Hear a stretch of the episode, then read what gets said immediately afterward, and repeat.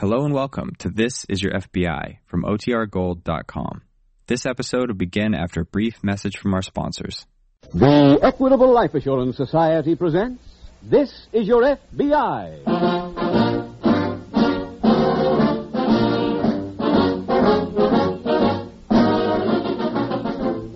This is Your FBI, the official broadcast from the files of the Federal Bureau of Investigation.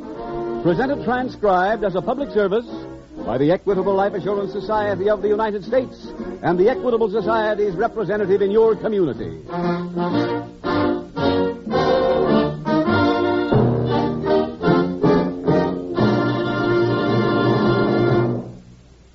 Have you ever felt that some radio commercials waste your time, treat you as if you didn't have too much sense? If so, we challenge you to listen to tonight's middle commercial from the Equitable Society about the Equitable Education Fund. It gives you three interesting facts about the dollars and cents investment value of a college education for your children, then outlines a simple, painless way to pay for those four years in college. See if you don't agree that this is interesting and useful information intelligently presented.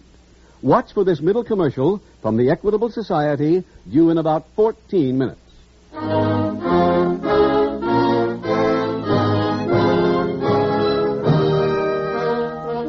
Tonight's FBI file Prisoner of War.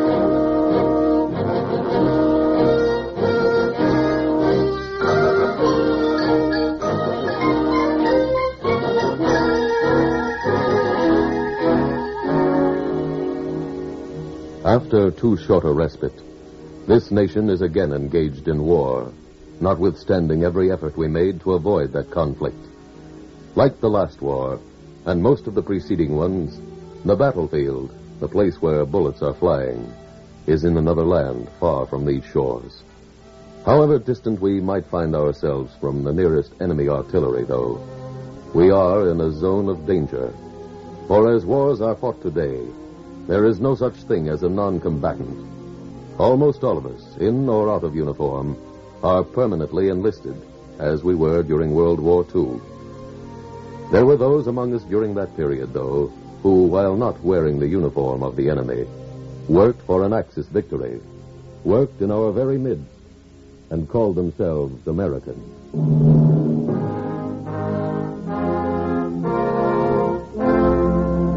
Tonight's file opens in the year 1944 in a large office located on the second story of a building on the Wilhelmstrasse in Berlin. Behind a big desk sits a lean, hard-faced man who looks up as a German soldier enters, approaches the desk, salutes, and standing at attention says, Leutnant Wetzel meldet sich zur Stelle.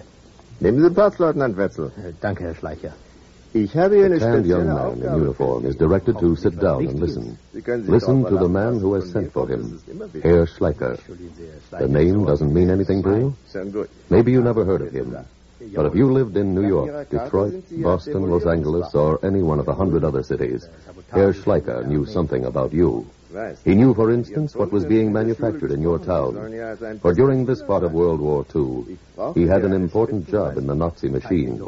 He was head of the German school for saboteurs. The young Nazi in the field gray uniform of a German lieutenant is a combat veteran. He has been given training for a new kind of war. War when the enemy is not looking. He may find this a little different from the war that he has just left. No guns, no tanks, no planes. But his opportunity to kill will not be lessened. And now Lieutenant Albert Wetzel is being given an assignment by Herr Schleicher. A strange assignment for a Nazi hero. He is being told to go to the front in France, to find the American troops and to surrender.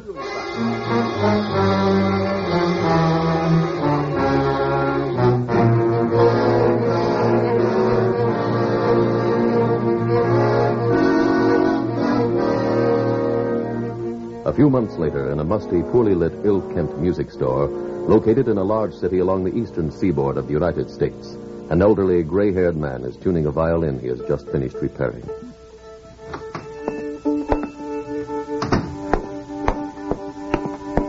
Hello, Frank. Oh, hello, Wilma. Sorry I'm late. You heard from Mr. Ludlow? He called today. Bad news. one of our men has been arrested Here? in Brookfield. You are to take his place. What are my instructions? Have you ever been to Madison? A few times. Good. You will go to the Central Hotel there. Your name will be Mary Fulton. You'll get a room and wait for a message. From Mr. Ludlow? No. Near Madison there is a camp for German soldiers. One of them will escape. He will call you. You are to bring him back here to the store. This man who will call me, what name will he be using? His own name? Lieutenant Albert Wetzel.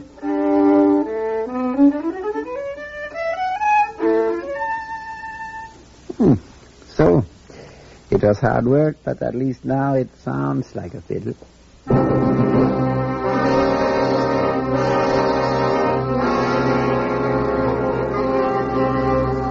A few days later, at FBI headquarters in Washington, D.C., Special Agent Jim Taylor enters the office of Agent Robert Dennison, a supervisor on the espionage desk. Good morning, Mr. Dennison. Oh, hello, Taylor. Have a chair. Thank you. Uh, how's your desk? Pretty swamped. Well, split your cases between Fuller and Sawyer. You're going on something that'll take you out of town for a while. No, what's that?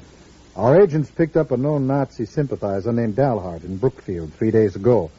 We'd rather have let him just remain under surveillance, but he forced our hand. We had to arrest him. I see. Dalhart was a courier for a ring headed by somebody named Ludlow. Mm-hmm. Now, in searching Dalhart's room, one of the agents found an innocuous note.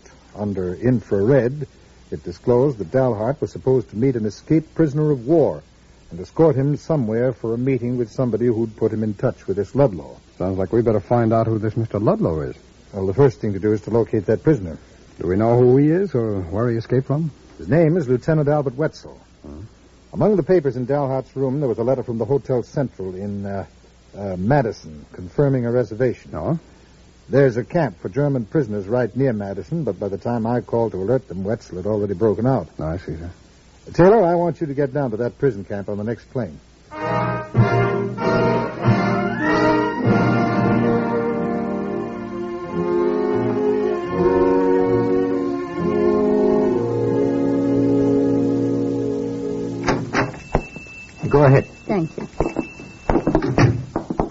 Well, greetings, Wilma. Hello, Franz.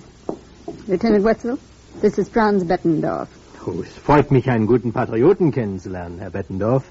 Do you speak English? Yes. Then you should not talk German here. Oh, sorry. It's a pleasure to meet you, Lieutenant. Did you have a good trip? It was satisfactory. Have you eaten? Yes, at the airport. Herr Bettendorf, I know I was brought here to work. Am I to get an assignment from you? Mr. Ludlow has a job for you. Who's Mr. Ludlow? The man we take orders from. Oh, There is a barge on the river here. The captain's name is Prosser. You will see him. what's the job? Mr. Ludlow has given Captain Prosser instructions for you. How do I find this barge? Wilma will take you there tomorrow night.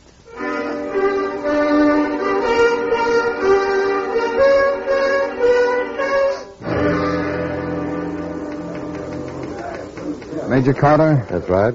my name's Taylor, Special Agent of the FBI. Here are my credentials, sir. Oh, yes, I was expecting you.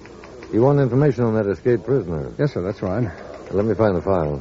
Let's see now. Lieutenant Wetzel. Here we are. Are you familiar with how he escaped? Uh, no, sir, I'm not.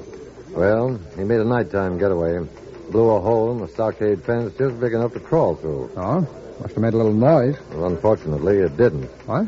In some way, Wetzel got hold of smokeless powder and muffled the charge. Wow. What have you got on the records on him? He's highly intelligent, spoke excellent English.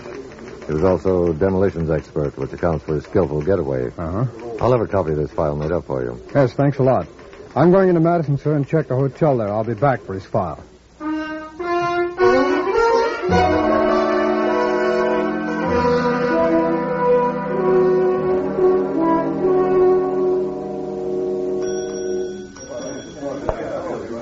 Oh, Mr. Taylor, Yes? uh, I've gathered together as many of the hotel personnel as I could. They're in my office. Oh, thanks very much. Did you uh, show them that picture that I gave you? Yes, I did, but none of them seem to recognize him. Uh-huh. Go ahead, sir. Thank you. All right, folks. All right. This is Mr. Taylor. He's a member of the FBI, and he'd like to talk to you. Go ahead, sir. Thank you. I understand you've all seen the picture that I asked your manager to show you. And uh, I also learned that none of you could identify him. Is that correct? Well, this man is a prisoner of war. He escaped from the POW camp 20 miles north of here. It's possible that he might still be in this vicinity. There will be copies of his picture distributed to you and other people here in town. I'm going to ask for the cooperation of you and your neighbors to help locate him as soon as possible.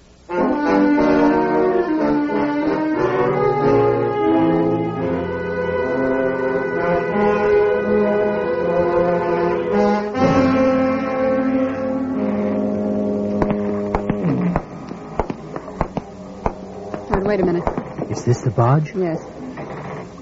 Captain Prosser? Captain Prosser? Who's there? Wilma. Come aboard. Go ahead, Lieutenant. After you. Hello, Wilma.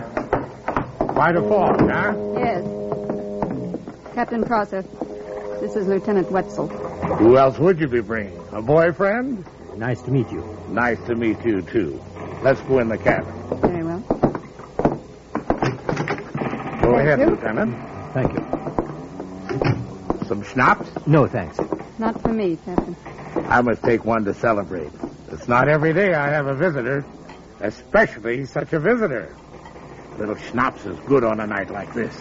Did Mr. Ludlow call you? Yeah. What's my job? I don't know yet. You have some old clothes? Just what I'm wearing. I'll get you some. Mr. Ludlow wants you to live here on the barge. Franz got me six cases of rags for you to work with.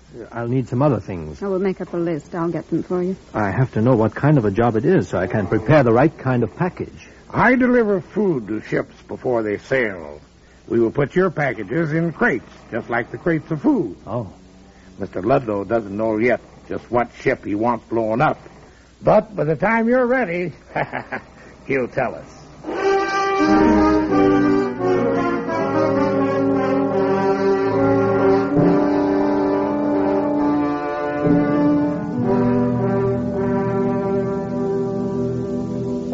Busy, Mr. Dennison? No, Taylor. Come on in. Thanks.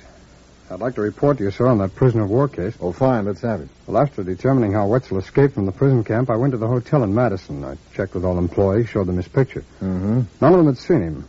I then got a list of every guest who'd registered at the hotel from the time of Dalhart's arrest to the day after Wetzel's escape. Good. Did that get you anything? Yes, sir, it did. There were 62 names and addresses, and I verified 61 of them. The one remaining turned out to be a fictitious name and address. It belonged to a woman. Anything further on her? No, not yet, sir. Ah. Taylor, this case may be the most important one in the office. No? When the director found out Lieutenant Wetzel was a demolitions expert, he called a meeting. He's got a theory about this whole thing. Oh, what's that, sir? The Nazis tried to land eight saboteurs here in 1942. It didn't work. Mm-hmm. Last month, they sent a sub all the way across the Atlantic to get two men onto the coast of Maine. That expedition failed, too. Yeah. Now, those are pretty desperate measures. The director feels the Germans are going to those lengths only because they have no trained saboteurs already in this country. But Wetzel didn't come in by sub, Mr. Dennison. No. Army intelligence reports on his capture show Wetzel surrendered west of Bastogne. At the time of his capture, he was eight miles from the nearest German troops. Ah. Now, the director thinks Wetzel might have been sent to the front to surrender to the Americans so he'd be brought to a prison camp in this country and then escape. Well, then there's no telling how much he can slow up the whole war effort. That's right. He's probably at work right now. So, wherever he is, we've got to find him.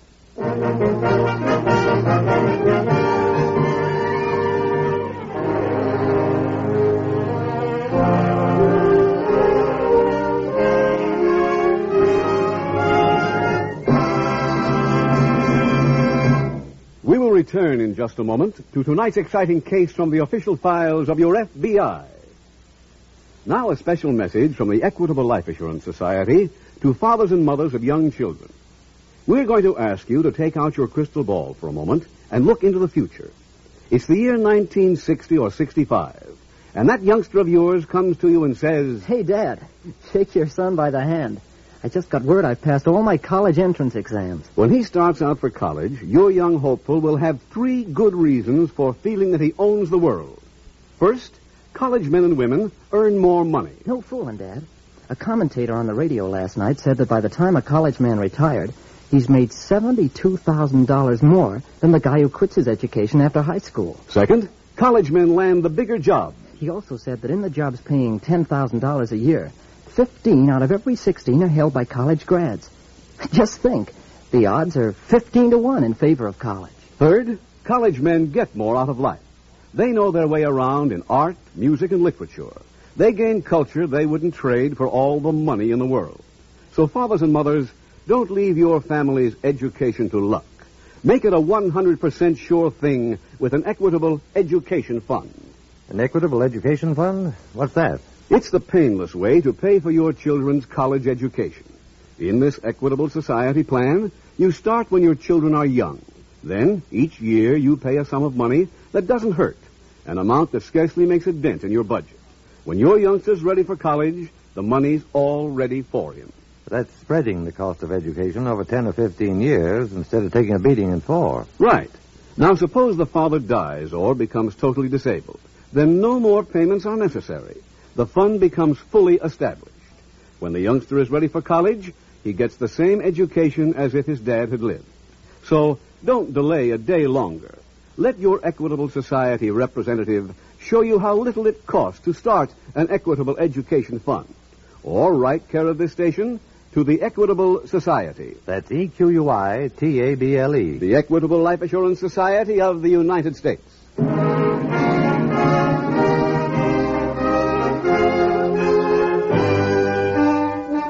Now back to the FBI file Prisoner of War.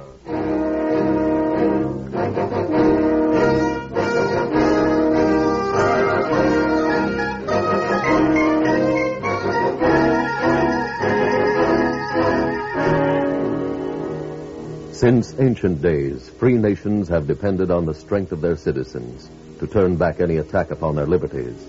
But also, since time immemorial, armies have always found in enemy countries a minority of people who are ready to trade their patriotism, to destroy their country from within, to act the part of traitors.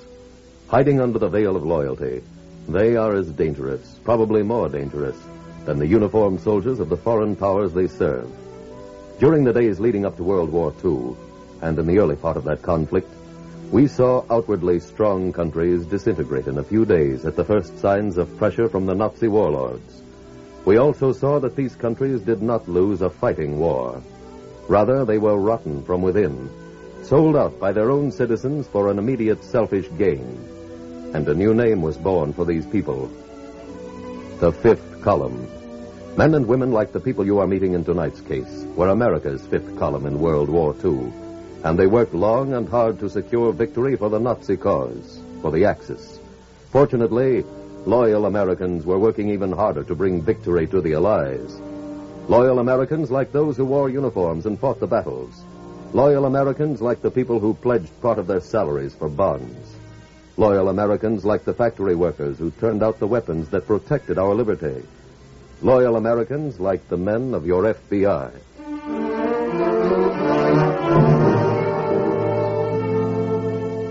Tonight's file continues at FBI headquarters in Washington, D.C.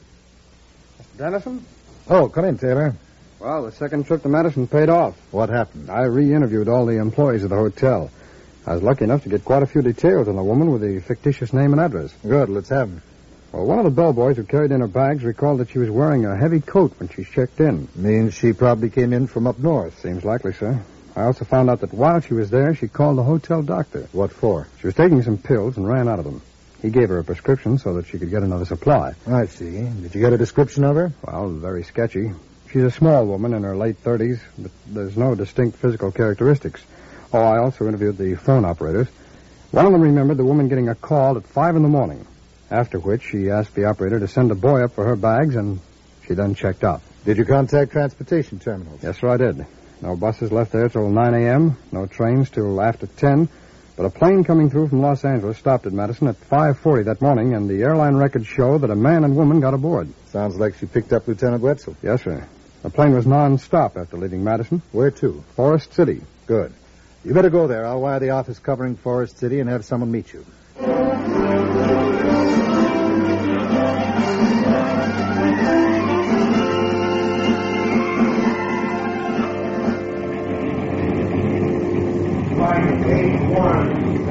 Hello, Tom. Hi, Jim. Well, you going on? No, I'm here to meet you. Hey, that's great. Got any baggage? Yeah, but I'll pick it up later. Okay, come on. I got a car down this way. Fine.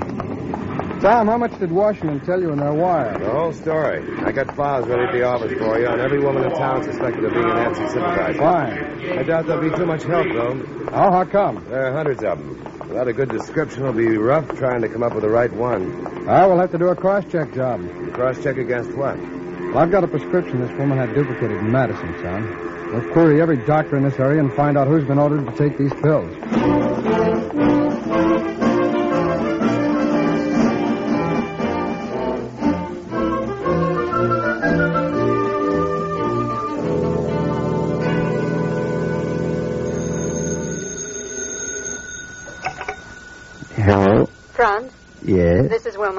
I've been waiting for your call. Have you been back to the barge? Twice. Everything all right? Wetzel finished wiring the last crate yesterday. Fine. You heard from Mr. Ludlow? Yes, the crates are to be put aboard the SS Greystone. Greystone. It's at Pier 35. What made him pick that one? He has information it is carrying some new kind of American weapons. Oh? You better go now, Wilma, and deliver the message. The Greystone sails tonight.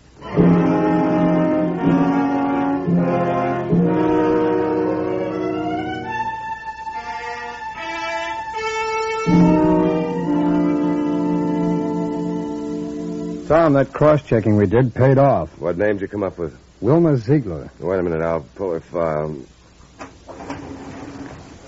Ziegler, Ziegler, Ziegler. Um, here it is. Hey, from the size of this file, she's more than just a sympathizer. No? Well, let's have a look at it, huh? Yeah, here. Here's a report on her and on the places she goes to most frequently. hmm. Occupation unemployed. From what I got in Madison Town, she didn't dress like a person who was out of work. Nazis must pay well. Yeah. Well, let's go over those pictures huh? Right. Uh, these were taken at a beer garden over on Center Street. Oh? It's one of their favorite hangouts. Well, maybe we'll drop by there later. And uh, these were taken across the street from a music store named uh, Bettendorf's. Uh-huh. Wait a minute, Tom. Hmm? You know what date this picture was taken? Should be stamped in the back. Oh, yeah. Yeah, here it is, the 11th. That's the same day she checked out of the hotel in Madison. And from the rear, this man that she's with could be Albert Wetzel. Well, let's see if we have a picture of him coming out of the store. Pardon me, Tom. Oh, yeah, Dick. Did you pull the file on Wilma Ziegler? This is it. Why? The SAC just got a tip she's mixed up in something big. You know what it is? No, but the man from the music store is in on it, and it's due to break real quick. You ought to get warrants and pick up the both of them.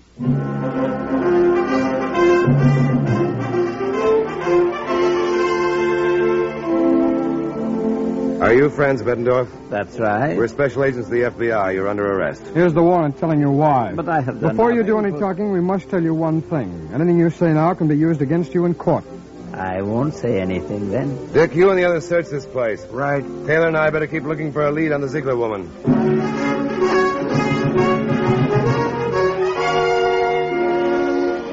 Bettendorf won't talk, Jim. I didn't think he would. What have he got there? A paper I found on his desk. It's a delivery receipt for six crates of waste rags. Tom, they must be for Wetzel. No trace of them here. We find those rags, I think we find Wetzel.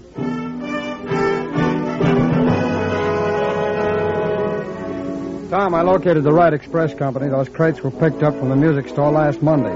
They were marked powdered milk and delivered to Pier 9. Nine, huh? Yeah. Well, that's the pier they use for loading barges. Oh, whose barges? Everybody's. Let's get down there.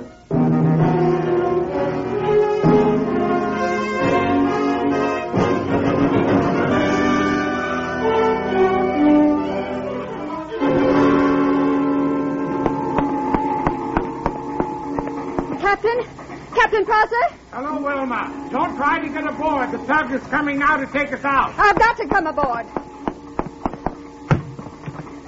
There's trouble, Captain. Franz has been arrested. Where?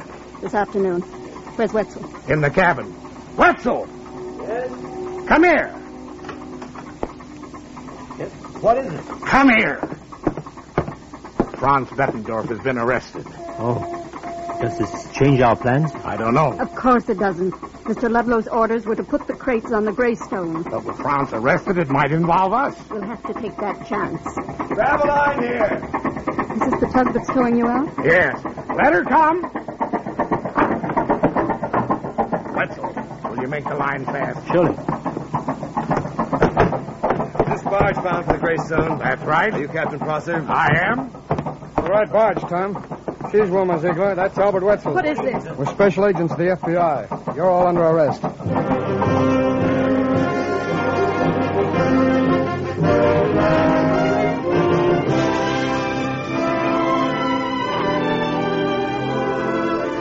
Lieutenant Albert Wetzel was returned to the prisoner of war camp from which he escaped. Captain Herman Prosser, Franz Bettendorf, and Wilma Ziegler were tried and convicted in federal court, and each sentenced to serve 25 years in a federal penitentiary for failure to register as foreign agents. Special agents Taylor and Horton located the barge carrying the explosives by getting a tug and cruising the river. On board, they found the six cases prepared by Lieutenant Wetzel and evidence which led not only to the arrest of the other members of the ring, but which also proved that Mr. Ludlow, the head of the ring, and Franz Bettendorf were one and the same person. Thus, another attempt at enemy directed sabotage during World War II came to nothing. It is a matter of record that during the long years of this last war, no enemy of this nation was able to direct a single successful piece of sabotage anywhere in the country. The Federal Bureau of Investigation is humbly hopeful that it can maintain that record and continue to protect the lives, the property, and the freedom of the American people.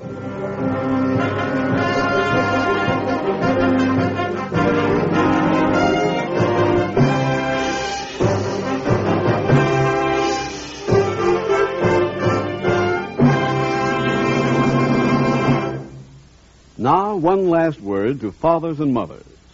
Of all the things you can do for your children, there's no greater proof of your love for them than an equitable education fund. They'll be grateful for it as long as they live. Your boy or girl may only say a few words like, Thanks, Mom. And thank you, Dad. but you know from the look in his eye and the ring in his voice that he'll never forget your foresight in starting an equitable education fund. Right now, make that wise resolution to see your equitable representative soon.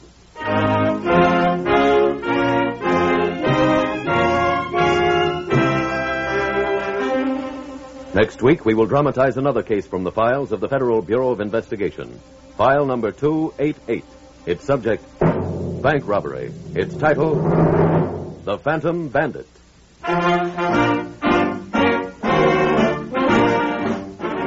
The incidents used in tonight's Equitable Life Assurance Society's broadcast are adapted from the files of the Federal Bureau of Investigation. However, all names used are fictitious, and any similarity thereof to the names of places or persons, living or dead, is accidental. Tonight, the music was composed and conducted by Frederick Steiner. The author was Jerry D. Lewis. Your narrator was William Woodson, and Special Agent Taylor was played by Stacy Harris. Others in the cast were Rudolph Anders, Parley Baer, Ralph Dumke, Harold Dyrenforth, Ed Gargan, Peggy Weber, Roland Winters, and Carlton Young. This is Your FBI is a Jerry Devine production. This is Larry Keating speaking for the Equitable Life Assurance Society of the United States and the Equitable Society's representative in your community, and inviting you to tune in again next week at this same time when the Equitable Life Assurance Society will bring you another thrilling transcribed story from the files of the Federal Bureau of Investigation. The Phantom Bandit on This Is Your FBI.